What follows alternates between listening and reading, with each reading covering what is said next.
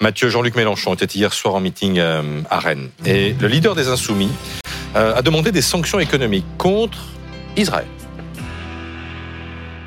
Il paraît que les sanctions économiques ramènent à la raison les violents. C'est bien ce qui a été fait contre la Russie. Alors il faut demander des sanctions économiques contre le gouvernement de l'État d'Israël de manière à ce qu'il revienne sur son attitude criminelle. Donc, Ben donc c'est une déclaration qui va faire parler encore forcément parce qu'il est quand même rare que des sanctions économiques soient proposées pour le pays agressé.